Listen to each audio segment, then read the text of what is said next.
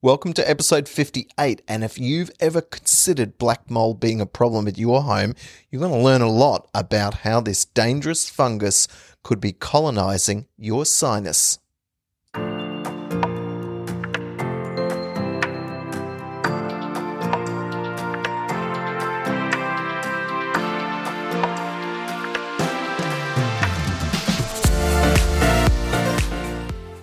Good afternoon. My name's Dr. Cameron Jones, and I'm an environmental microbiologist. And this week, I'm going to bring you a very exciting show on the topic of black mold, the infamous Stachybotrys. If you have ever considered that your home or property could be contaminated with mold, you've probably looked up online and you've probably found page after page referring to something called black mold or Stachybotrys chartarum. This is the most infamous black mold. It's not as common as people think, but there has been an increasing amount of research done, and I'm going to be taking you through this week some of the key publications as well as one which has just come out in the research literature, which is talking about a patient who came uh, presented the medical clinic with a sinusitis infection and it was typed to, out to be Stachybotrys. In any case, we're going to get into this publication and what this means to you, but I want to firstly overview you on what we're going to be talking about today. And the topic that we're focusing on is facts about black mold and fungal sinusitis. And if you look at this particular photograph, which I've used as the cover of this week's live stream, you'll see that it is the underside of a ceiling in someone's home. This is a on-site uh, photograph from a inspection I did myself a couple of weeks ago and the occupants had actually moved out because the mold, in their opinion, was making the entire property uninhabitable. Now, what does it actually mean when a property is uninhabitable? Well, it means that no one wants to live there.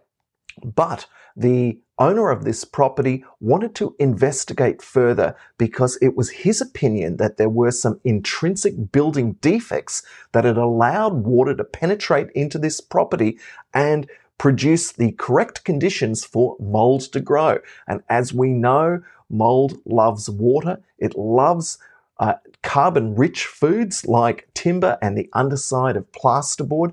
And you can see there's evidence of visual mold here when the underside of the ceiling in this particular hallway underneath the balcony was removed.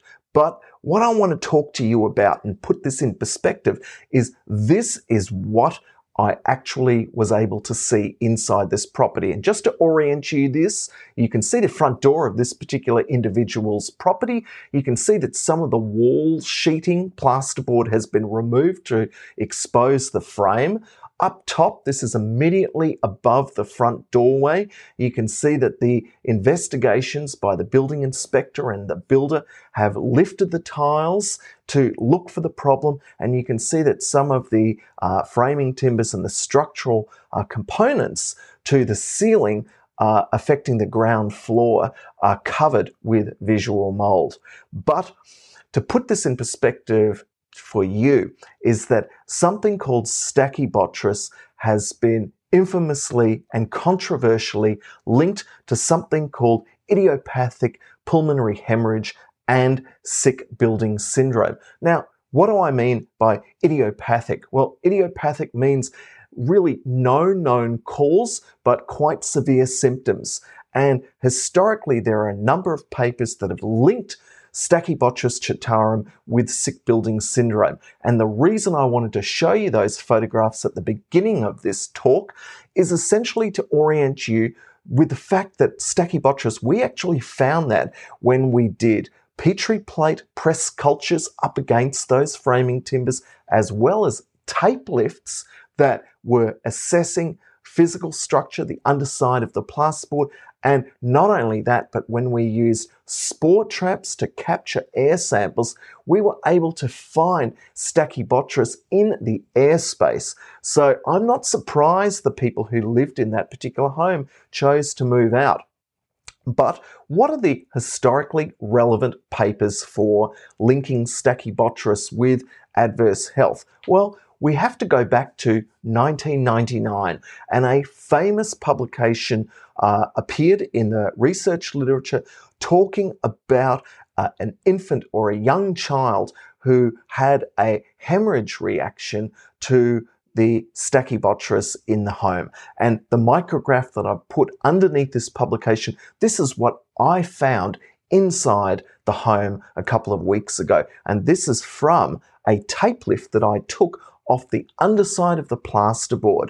And I just want to make the very clear connection with the fact that complaints of mold you have to find the source. Once you find the source, it's also very important to determine what type of mold is present. And we're going to get to that, and that's the topic of today's talk, because a certain percentage of the population is particularly susceptible to these toxic molds like Stachybotrys chartarum. Okay, let's look at some of the other historically relevant pieces of literature. And we have another one from 2000, yes, 20 years ago.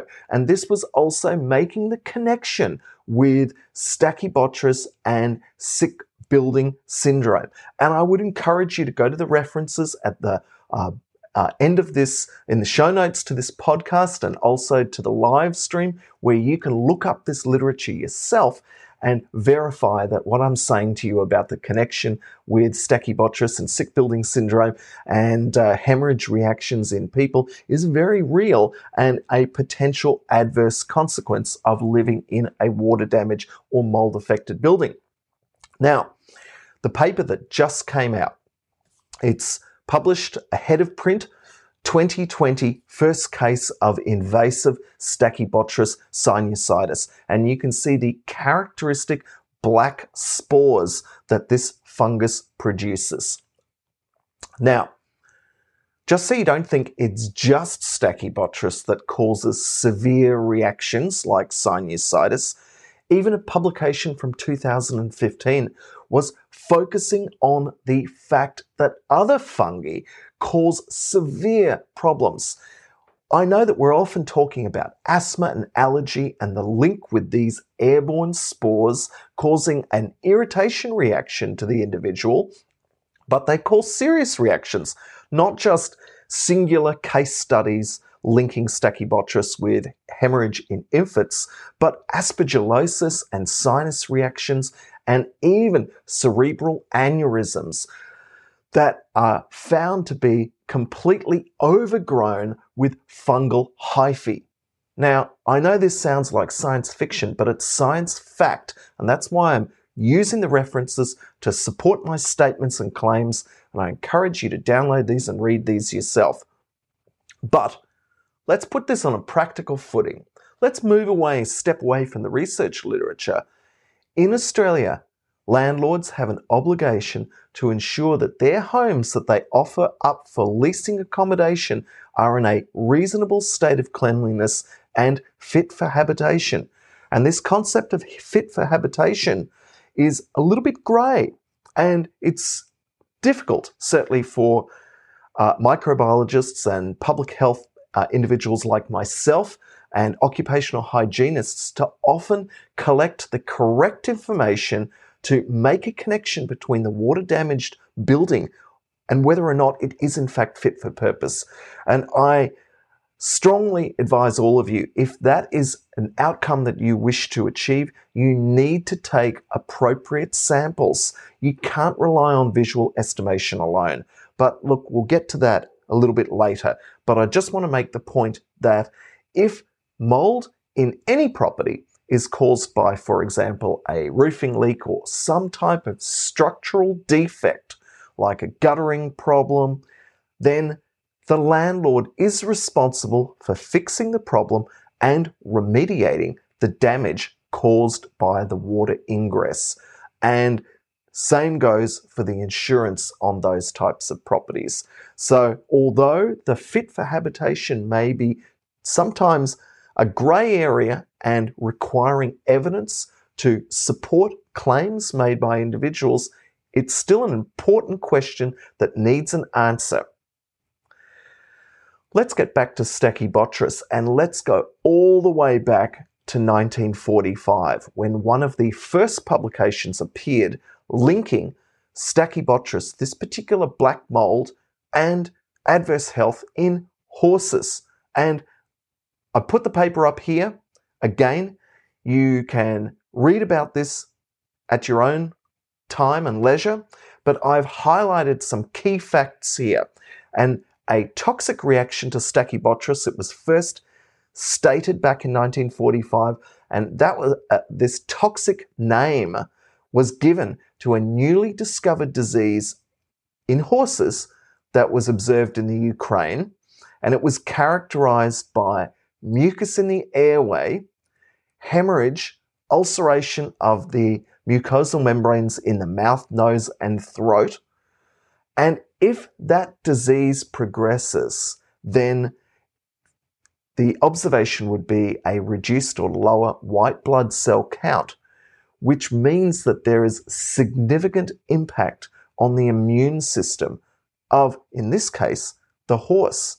But what does that mean? Well, the scientists then went on to state that the disease caused by Stachybotrys was associated with the horse feeding on mold contaminated hay dominated by growth of Stachybotrys. And when horses were deliberately and experimentally fed pure cultures of the contaminated hay or pure cultures of the fungus that had been cultured in petri plates in the lab. This led to severe symptoms in the horses, and there was a dose dependent relationship between disease severity and the consumption and concentration of the Stachybotrys. Now, this is a very important publication because it also made another key observation. We hear the term mycotoxins all the time. And many people ask me, what's the relationship between the fungus and the mycotoxins? Well, Think of mycotoxins as something that the fungus produces to enable it to survive in the environment. And often it's a toxic substance which the fungus produces as part of its natural metabolism, which gives it a competitive edge against other pathogens in the wild. But these mycotoxins are often volatile or they are exuded in uh, droplets called guttation droplets for some fungi. And these can be toxic as well. So, this is something extracellular to the fungus, which is nevertheless toxic. And so, back in 1945, the scientists were able to establish that a toxic substance independent to the vegetative cell was able to elicit this severe adverse immune reaction in these horses. And not only living or dead cultures were able to uh, cause this severe reaction. And when exudates from the fungus were streaked onto the skin of even humans or rabbits, it provoked an allergic dermatitis, sometimes with necrosis. Now, what else do I want to tell you about this? Well, what Stachybotrys uh, does is that when healthy volunteers were exposed to the moldy hay, they also developed the disease. And they, back in 1945, they were able to establish that this is caused by inhalation of the toxins or the fungus. Like what you hear so far? Make sure you never miss a show by clicking the subscribe button now. Now, we know this is a fact, and there is increasing literature appearing literally month by month in the peer reviewed literature. Here's a paper that came out on the 26th of June 2020, and the conclusion was that living or working in damp or moldy buildings increases the risks of many adverse health effects, including asthma and other respiratory diseases. Now, this came out in Applied Environmental Microbiology, and all too often I get calls from people questioning whether or not could it be true that people being exposed to water damaged buildings are in fact made ill, and often their rationale for making those statements is often very self serving in that they don't want to admit liability or often responsibility that individuals uh, in their buildings have potentially been exposed to quite severe toxins. And often people often say that they just don't believe that this could be true because they feel fine. Well, I want you to think about this research that has been coming out since the 1945 about one particular microorganism, specifically Stachybotrys. We're going to focus a little bit more on this microorganism now. But to put this in context of people's buildings, Suncorp, one of the largest insurers in Australia, they publicly state that 17% of their claims are water damage related. Think about that. 17% of insurable events have a water component to it. That is a significant amount of potential mold affecting Australian homes, buildings, and businesses.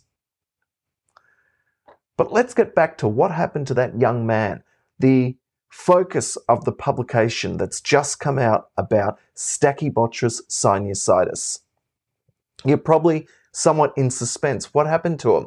Well, the outcome isn't great, but I'm going to lead you through the case study because this establishes a couple of things that I want you to take home from this stream. A 23 year old man with a history of leukemia, yes, he was already immunocompromised, was admitted to hospital with bone pain. He'd been diagnosed with leukemia 18 months prior to fronting up to hospital and had undergone chemotherapy in that prior 18 months. He had evidence of tissue invasion by Stachybotrys, which showed up in his sinuses. He had periorbital pain in his face and headaches, and a CAT scan showed that he had definitely a sinusitis reaction. He underwent surgery. The doctors were able to isolate from the surgery and also a biopsy that Stachybotrys was present in his sinus cavities. Unfortunately, he didn't get better from the sinus. He did recover from the Stachybotrys infection, but he ended up with two further surgical procedures. And each next surgical procedure led to observations of extensive inflammation and congestion, and further colonization by another fungus extremely common everywhere, worldwide, global incidence called aspergillus. And unfortunately, the patient continued to deteriorate and he passed away 139 days after having entered hospital with headaches and sinus pain. What I want to make clear is that Stachybotrys and Aspergillus fungus were isolated and were characterized and were able to be regrown from the sinus cavity. We're not talking about sampling in people's homes. We're talking about sampling inside someone's nose. And then gene sequencing speciated and ensured that the identification of the Stachybotrys was in fact correct. This paper essentially is the first case of invasive Stachybotrys sinusitis. Based on the results and outcome of the first surgery, it was medically cured. However, the patient did succumb to an aspergillus mediated sinusitis and eventually he did pass away. He was immunocompromised. So, where to from here? Well, you might be thinking, I'm being sensationalist by focusing on a case study from a patient with leukemia who ended up with a Stachybotrys infection. It's like, that's not going to happen to me. I now want to talk about immunocompromise and about how common it is. Immunodeficiency disorders in general prevent your body from fighting off diseases and infections. And they fall into two types congenital and acquired. So, congenital immune disorders means that you're born with it. But the second, the acquired, is very much like when we talk about hypersensitivity reactions to mold or outdoor pollution, for example. This is an, often an acquired response to something toxic which is causing an adverse reaction in your body. And these secondary or acquired conditions often occur later in life, and they are very, very common, and they outnumber the congenital disorders. Now, when an immune system is not functioning properly, you end up with problems. And there are over a hundred conditions that are known that cause immune compromise. So think about it. Over a hundred different reasons to potentially front up to hospital with a sinus infection, potentially caused by black mold, contaminants picked up in a water damaged building. Let's look at some of these problems that contribute to immunocompromised status. You could be sleep deprived. You might have arthritis. Even type 1 diabetes makes individuals immunocompromised. Birthday on, birthday off. Successive birthdays, just getting older, is going to, over time, lead to immunocompromise. Behaviors, risky behaviors like smoking cigarettes. Obviously, accidents like severe burns make individuals immunocompromised. Chemotherapy, exposure to radiation, individuals undergoing transplants. Malnutrition, if you don't eat well, you can be immunocompromised. Obviously, viral infections like HIV, AIDS, Cancers of the immune system, which we've already covered, like leukemia, viral hepatitis, and serious diseases like multiple myeloma, all ensure that the individual is immunocompromised. Now, what are the percentages of immunocompromised uh, status in the community? Well, immunocompromised individuals are everywhere. Studies in the United States have confirmed that 3.6% of the entire population has an immunocompromised status. That is a huge number of potential people who could behave in the same way after repeated exposure to toxic mold in the home or workplace. And imagine if 3.6% of the population were exposed to Stachybotrys, that's why this publication is so important because it establishes that exposure to toxic molds like Stachybotrys can lead to very serious sinusitis reactions. And there's a huge pool of immunocompromised individuals. So, next time you unenviably find yourself in a dispute with a landlord, a builder, or an insurer concerning whether or not you should just let the building dry out, that is, leave the mold there. Think about it. Imagine you might be in perfect health. All of your family might be in perfect health. But what happens if and when you become part of that 3.6% pool of immunocompromised status people.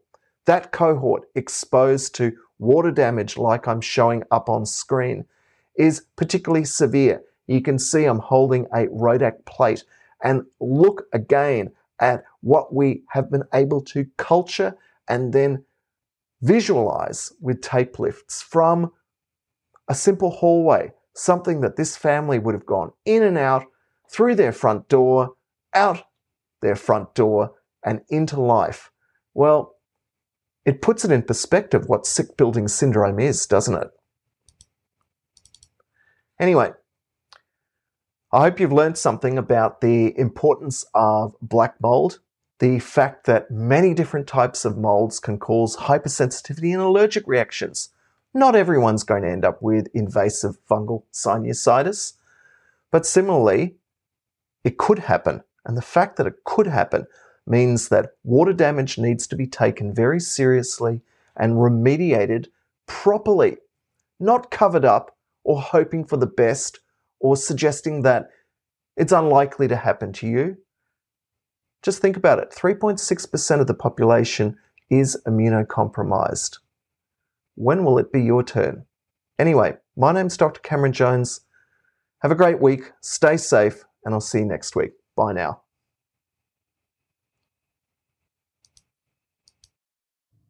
Thanks for joining me this week on The Mold Show.